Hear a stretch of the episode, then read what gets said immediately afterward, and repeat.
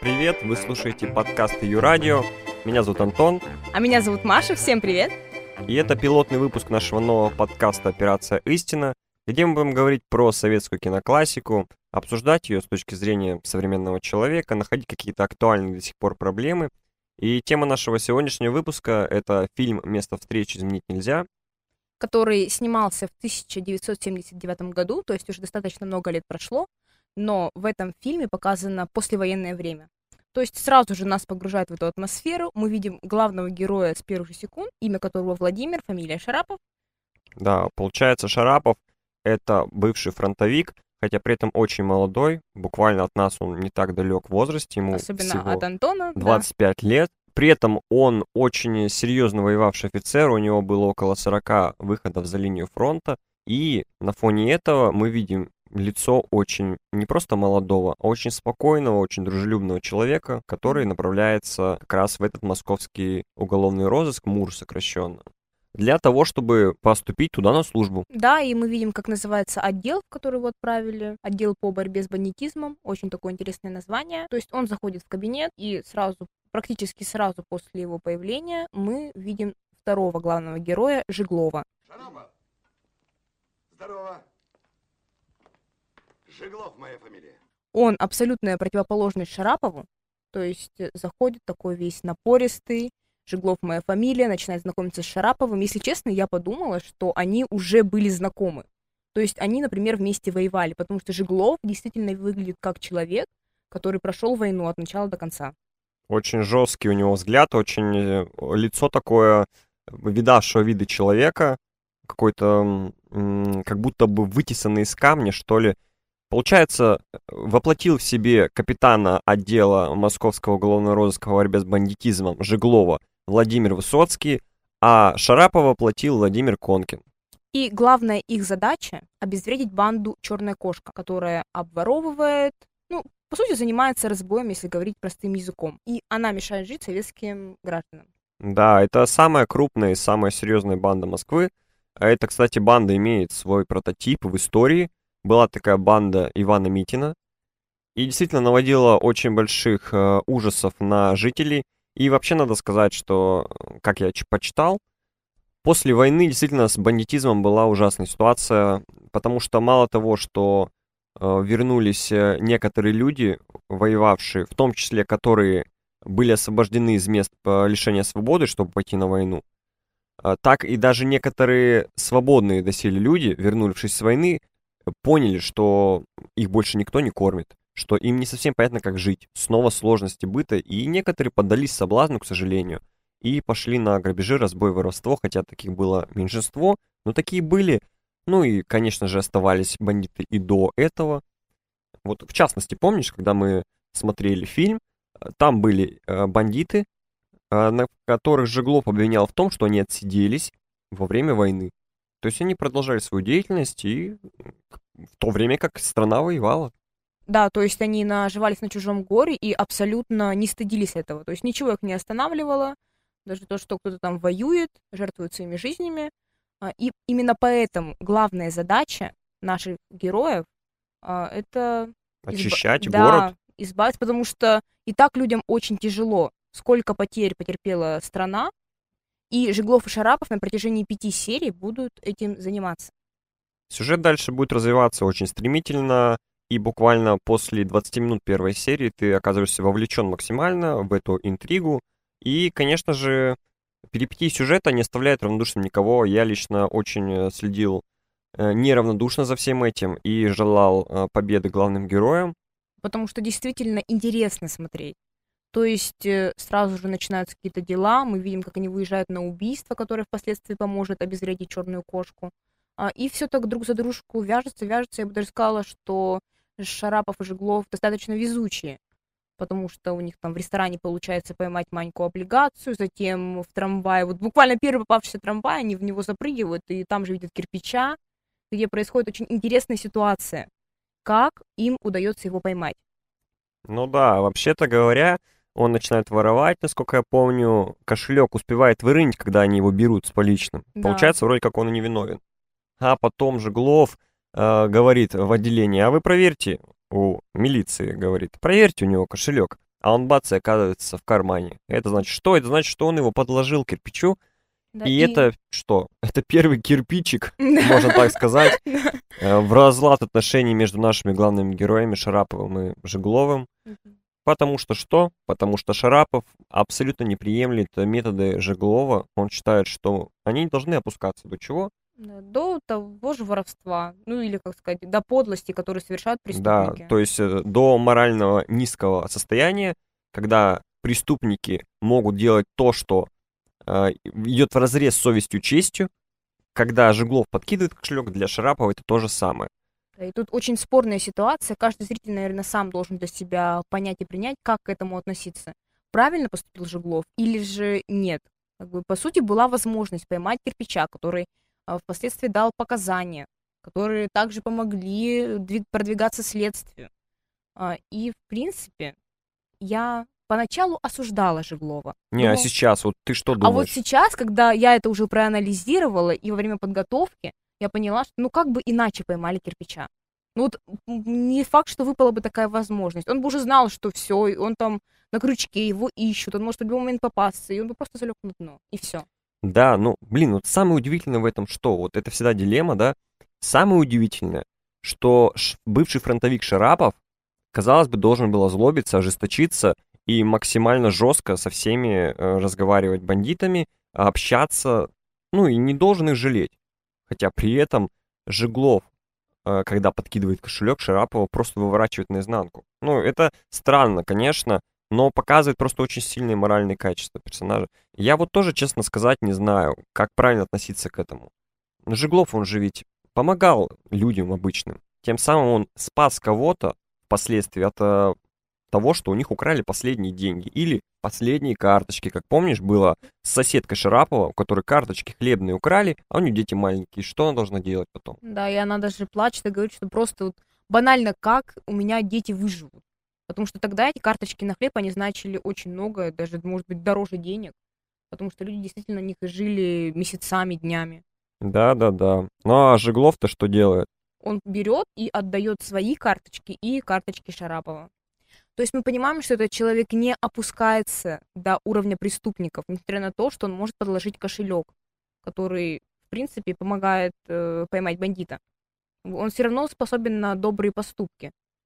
И вот этот свет в нем все равно побеждает. Он больше, чем, как многие могут сказать, тьма. Нет, ну давай вот так рассуждать. Э, Жеглов, мы об этом знаем, он и все время военное занимался тем, что огромное количество грабежей и разбоев пресекал. И это человек, который настолько уже э, устал от всего этого, устал не от того, что он делает, а устал от количества людей, которые являются нахлебниками, и которые простой народ обворовывают и пускают по миру, и обрекают, возможно, на голодную смерть. Ведь когда происходит диалог между соседом Шарапова, уже достаточно старым человеком, о милосердии, то Жеглов очень тяжелым взглядом посмотрел на этого старичка и сказал, что милосердие – это удел попов. Это значит, что он живет в реальности, и для него жесткость – это единственная мера, единственная возможность справиться со всем тем, что творится вокруг. И как вот, ну как я могу его осуждать? Ведь это человек, который что-то делает. Да, он помогает людям, причем совершенно безвозмездно и бескорыстно. Я не думаю, что у него большая зарплата, он живет там где-то на окраине и впоследствии просто подселяется к Шарапову, чтобы быть поближе к работе. Как бы, вроде бы ему не платят какие-то огромные деньги за то, что он делает, хотя работа у него достаточно тяжелая. Но он все равно не опускает руки и продолжает помогать мирному населению. Да, вот посмотри, у него и с личной жизнью проблемы, он живет на работе.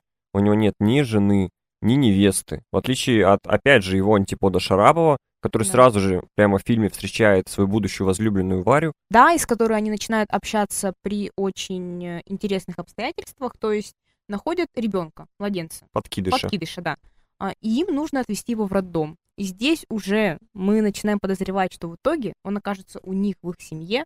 И получается, что у Шарапова есть невеста, есть будущий ребенок, хоть и приемный, а у Жиглова ничего этого нет. Просто обычных теплых семейных отношений он не имеет. И даже жаль этого персонажа, потому что сколько он всего делает.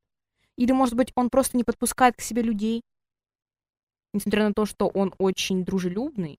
Ну, не то чтобы просто умеет находить контакт Я не думаю, что он дружелюбный, он очень жесткий человек. Но все он- равно он идет на контакт.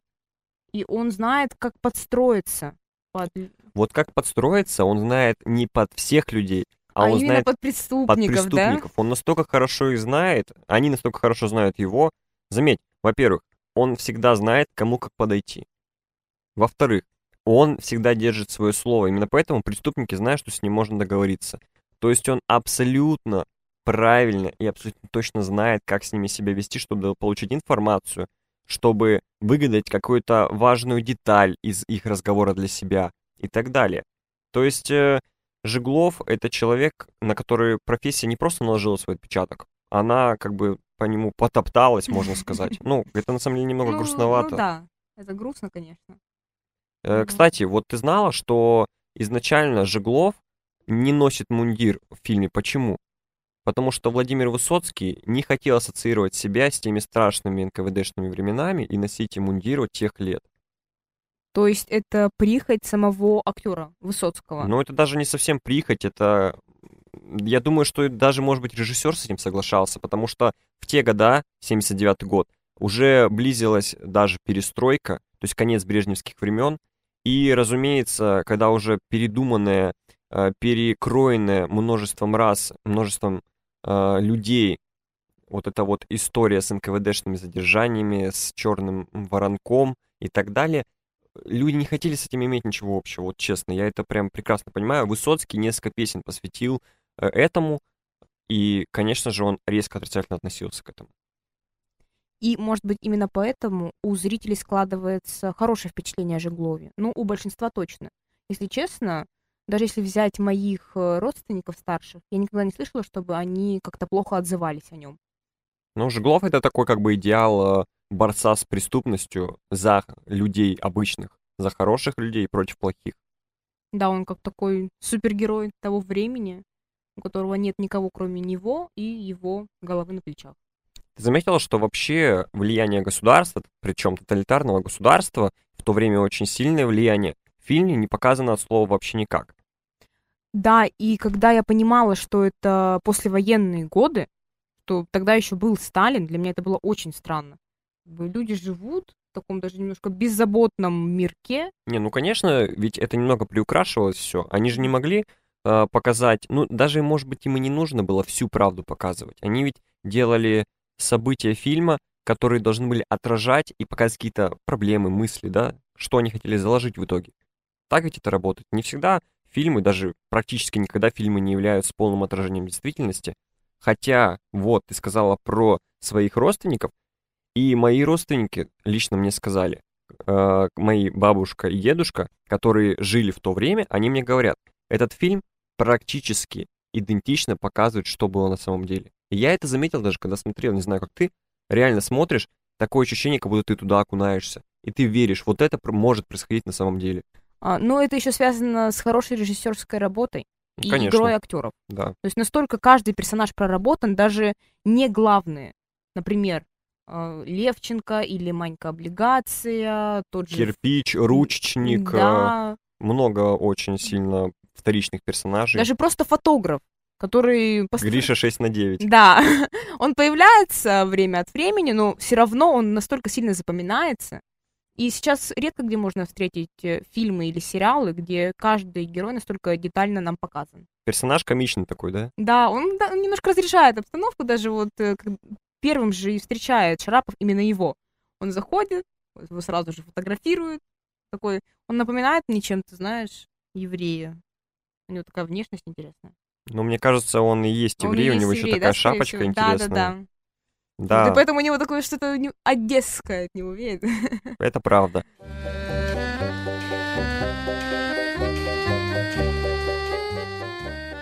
На самом деле, вот мы сказали про съемку, и нужно упомянуть, что очень интересный факт заключается в том, что Высоцкий на некоторых э, кусках играл роль и режиссера. Когда Станиславу Говорухину, режиссеру этого фильма, нужно было отлучиться, он оставил Высоцкого за главного, в частности, эпизод в самом начале, где Вася Векшин был заколот э, бандитом черной кошки. Вася Векшин это, соответственно, следственник отдела по борьбе с бандитизмом, и он пытался внедриться э, в эту банду, пошел навстречу.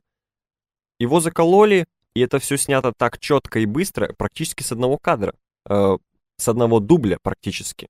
И это все было под руководством Высоцкого. И знала, что актеры потом изнывали. Они прям говорили, мы не можем так работать, потому что Говорухин все всегда делал размеренно, спокойно, а Высоцкий резко, быстро, четко, им нужно было сразу все делать. Ну, Говорухин и Высоцкий, это, наверное, как Шарапов и Жеглов, да?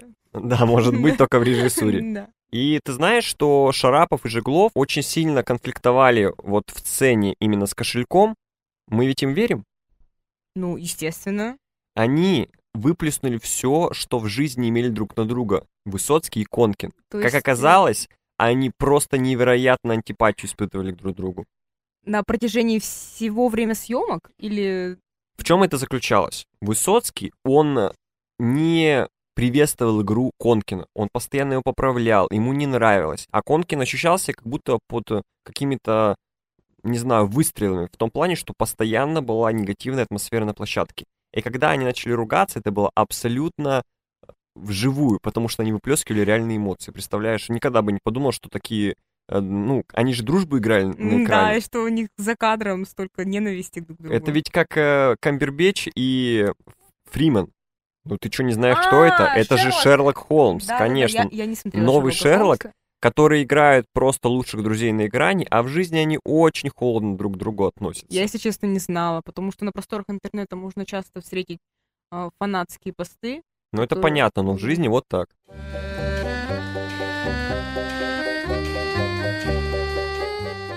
Как мы еще можем заметить, что фильм действительно любят в народе? Это, конечно же, крылатые фразы. Потому что часто мы встречаем, как наши, особенно бабушки или мамы их используют, и потом, когда мы сами начинаем смотреть советские фильмы, мы понимаем, откуда они все-таки это берут. Да-да-да, слушай, я прям знаю, просто я сейчас скажу. Ты смотрела мультфильм «Добрыня Никитич и Змей Горыныч»? Ну, естественно. Я вот не понимал, почему мой отец так сильно начал ржать, когда Колыван крикнул из бушки «Горбатый!» Я сказал «Горбатый!» на верблюда. Там был этот момент. Да, и мой отец начал просто дико ржать, я думаю, что смешного, а потом, теперь, когда я Ну, это просто увидел фильме, горбатый верблюд, да, на самом деле это отсылка. это отсылка, да. Теперь горбатый! Я сказал горбатый! Теперь это прямо, м, классно, Да, отсылочка. как тонко-то оказывается. Да, Горбатый на самом деле это тот самый Карп, глава банды Черная кошка. И, к слову сказать, персонаж, э, исполненный Арменом Джигарханяном, он крайне тяжелый и мрачный, ты заметила? Да. Максимально темный персонаж. У него практически нет мимики, он говорит очень однотонно. У и него все еще уг- эти брови такие прям. как Да, и все брови. чувствуют прямо угрозу, исходящую от него. Мне кажется, что это очень классная работа. Все актеры, наверное, классно поработали. Да, даже, как мы уже говорили, второстепенные персонажи все равно сделали свое дело очень качественно. А у тебя какие фразы вот, наиболее любимые? А, больше всего мне запомнилась фраза кирпича. Кошелек, кошелек. Ко- Косилек, А, кошелек, кошелек. Какой Да. кошелек? Да, потому что у меня мама очень часто ее любит говорить. Ага, И потом она мне, кстати, рассказала об этом фильме. И при каких обстоятельствах вообще эта фраза родилась на свет. понял. Да. Интересно. Я вот очень сильно запомнил две фразы. Первая — это «вор должен сидеть в тюрьме». Это как раз фраза, с которой начался первый мини-конфликт Шарапова и Жеглова, когда они расследовали самое первое дело об убийстве жены доктора Груздева.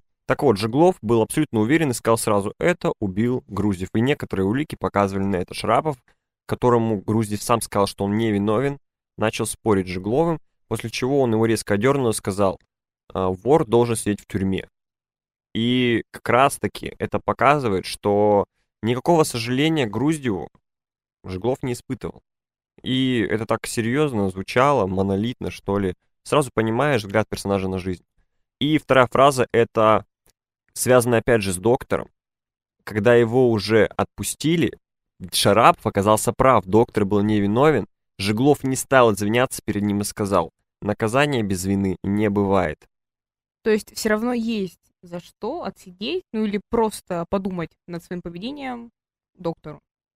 Ну, это, в принципе, вот э, показывает Жеглова со стороны э, некого, со стороны некоего карательного элемента, который уверен, что всегда есть за что каждому человеку, скажем так, понести наказание. Это как, знаешь, говорят, в каждой шутке есть доля правды, так и Да-да-да. здесь. А, и, кстати, возвращаясь к персонажу доктора, когда только-только Жеглов сказал о том, что это действительно он убил, я ему поверила. То есть у меня вообще абсолютно никаких сомнений в этом не было. Потому что я настолько уверена в его профессионализме, и когда мы все-таки узнаем, что доктор невиновен, убийца совершенно другой человек, то понимаешь, что все могут ошибаться. И, возможно, это мелочь, но она тоже чему-то учит зрителей.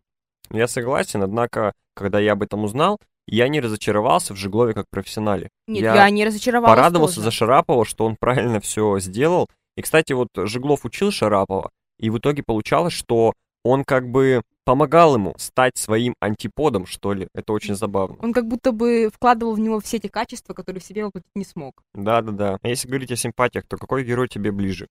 А, если честно, Жиглов, потому что Шарапов мне местами казался какой-то неуверенный, он такой аккуратно ко всему подступает. Даже вспомни, как я бомбила тебе, когда смотрела и писала, почему Шарапов не целует Варю.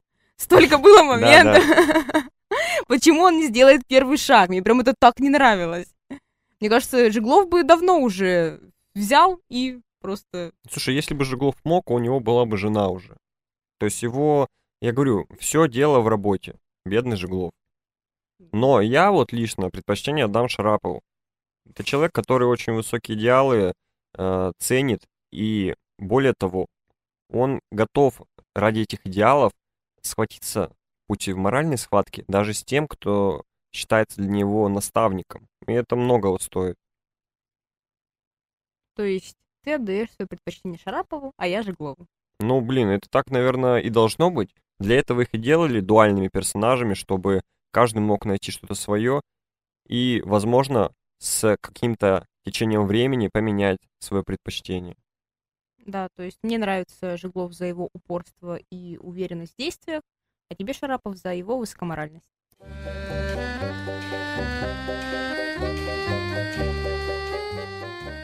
Слушай, мне кажется, обязательно еще нужно сказать, что же самое удивительное для нас с тобой было в этом фильме. Это, конечно же, советский быт, с которым мы с тобой не столкнулись. Несмотря на то, что ты родился в конце 20 века, ты все равно это не застал. Ну, логично, Да. потому что СССР развалился в 91-м. Ну, все равно, как бы... Для тебя это вообще какое-то странное далекое Да, время. для меня даже 2000 год это уже какая-то тьма. Согласен. И очень много обычаев, порядков, э, устоев, которые там показаны, для нас э, максимально необычно выглядят. Да, даже несмотря на то, что мы знакомы с советской эпохой по учебникам истории, по рассказам наших э, родителей, бабушек, дедушек, все равно, когда смотришь, понимаешь, сколько моментиков, которые удивляют. Например, яичный порошок. Яичный порошок. Вот я его лучше всего запомнила, да, яичный порошок. Ну, а что с ним не так? Ну, это вообще что такое? Нет, ну я... Ты хоть раз встречался с яичным порошком? А чтобы что-то из него готовить Да. прямо? Я слышал только, но нет, не видел, ну конечно. вот потому что сейчас это у нас не принято. Я не думаю, что у каждого в доме он хранится, как сода, например.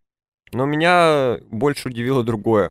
То, как э, Жиглов постоянно дует на папиросы. То есть это как будто бы просто с- куски бумаги, в которые запихан табак, его нужно немножечко э, как бы расположить равномерно по всей длине, и он продувает папиросу. Я так вот это понял. Очень забавно, когда сейчас сигареты обычные. Да, сейчас не только сигареты, но и всякие парительные штуки. Ну да. И представь, когда наши внуки будут смотреть фильмы, они такие, меня вот больше всего удивило, они, они постоянно заливают какую-то жижу, что это такое? Да-да-да. Что за странные обряды? Ну и, конечно, по поводу порядков. Послевоенные годы ужасно голодно. Хотя акцента не делается на этом, но сам факт того, что для них сахаром разжиться это уже удача, говорит о многом. Да, что тот момент, где подходит Жиглов и берет сахар у своего коллеги, для него это уже типа, что ты сахар-то жадничаешь? Он говорит, поделись, не каждый день такое можно встретить. И это уже удивляет. Это действительно не то чтобы странно, потому что мы понимаем, как люди тогда жили, но все равно мы этому удивляемся. И стоит заметить место, в котором жил Шарапов. То есть это коммунальная квартира. Сейчас э, мы не особо ценим такое жилье, наоборот, э, оно такое, даже не то, что второсортное, может быть, третьесортное, но для того же Жиглова, как он говорит, когда заходит к нему в комнату, ну и хоромы у тебя. То есть люди ценили вот действительно то, что есть. Жиглов, получается, жил еще хуже. Получается, что так.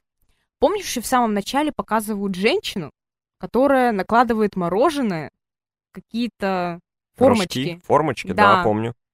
Я ни разу такого не встречала у нас. Я в Турции такой видел. Ну да, это только на юге. А вот так, где-нибудь Почему такого нет? в парке в Москве, такого точно нет. Ну, у нас в Красноярске точно. Ну, это же, наоборот, А совсем ты другие хочешь, чтобы ощущения. в Красноярске мороженое на улице выдавали и в Ну такой... да. Но э, сейчас просто рожок. стоят ларьки, где тебе хоп в упаковке вытаскивают. А тут с такой любовью. Там она еще так умело это делает, чик-чик-чик-чик-чик, и всем ребятишкам, которые перед ней как таркашки, она раздает эти маленькие корзиночки. Ну и вообще, конечно, весь фильм пропитан ощущением чего-то радостного и ожидания нового, более хорошего будущего, потому что закончилась очень ужасная кровавая война. Хотя вот тоже интересно, отголосков войны в фильме нету а, именно психологических. Люди максимально настроены на позитив. Я надеюсь, что так действительно и было. Наверное, они просто уже за все это время устали, и когда все закончилось, они были максимально рады забыть поскорее, хотя получилось, к сожалению, не у всех.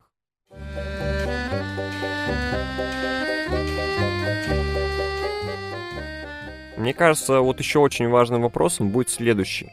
В итоге получается огромный конфликт между Шараповым и Жегловым. Как ты думаешь, что стало после окончания фильма с нашими персонажами? Какое у них будущее? Я очень надеюсь на то, что в итоге они смогли сработаться. Ну, то есть продолжить работать вместе дальше. Перерасти все эти конфликты? Да. И все-таки понять, что они как единое целое. Друг друга дополняют. И именно это помогает им раскрывать все преступления. Просто как профессионалы они были бы полезны для того же Мура. Я вот абсолютно уверен в том, что Шарапов не захочет больше работать с Жегловым и вообще, возможно, работать в Муре. Потому что для него вот эта вся история, она оставила шрамы не только на лице, когда он порезался об осколки стекла, но и на душе, потому что, ну, это претит его внутреннему чувству правильного. То, как Жеглов общается с преступниками, то, как он с ними взаимодействует, то вообще какие вещи творятся. Потому что Шарапов готов жить в мире, но с изнаночной стороны а, бандитизма. Он не готов бороться с ним изнутри. Ну, все равно очень жаль. Это человек, который может это делать, но из-за того, что не- ему, возможно, по каким-то качествам не нравится Жеглов, он от этого отказывается. Но все-таки я за хэппи-энд, и я буду верить в то, что они в какой-то параллельной вселенной вместе работают и раскрывают преступления. Ну, хорошо, допустим. Вот, слушай, если брать в целом итог от этого фильма, чему он нас научил? Мне кажется, что после этого фильма остается такое впечатление, мы сейчас живем абсолютно по-другому. У нас было счастливое детство. Мы не знаем этих горестей войны, которые перенесли люди того поколения. Действительно понимаешь, как э, полезно ценить мелочи. И просто все, что у нас сейчас есть, мы должны быть за это благодарны. Потому что как жили люди тогда и как живем мы, это абсолютные противоположности. А что ты для себя выделил? Меня это научило тому, что иногда бывают ситуации, в которых ты вынужден принять какую-то сторону, и иногда это тебя разделяет даже с близким человеком. И вот эти дилеммы, у них нет правильного ответа, к сожалению. И к ним, наверное, никак и не подготовишься. Может быть, в дальнейшем, после обдумывания своих действий и этой ситуации в целом, ты уверишься в том, что твой выбор был правильным, а может быть и нет. В любом случае, в тот момент, когда нужно делать выбор, это будут доли секунды, и, к сожалению, ты ничего предугадать не сможешь. Как-то немножко пессимистично, да? У тебя почему-то все в это уходит, не замечаешь? Нет, но на самом деле фильм достаточно серьезный сам по себе. И вот эти все проблемы, они были на острие поколения. И, конечно же, если мы не будем об этом думать, мы же можем допустить это такое и в наше время, а этого бы очень не хотелось. Да, я с тобой соглашусь. И помимо того, что выделили мы для себя какие-то важные моменты, мне кажется, точно фильм этим не ограничивается, и каждый зритель должен посмотреть и все-таки для себя, э, Выбрать свою сторону да, выбрать свою сторону, и мы советуем вам это сделать.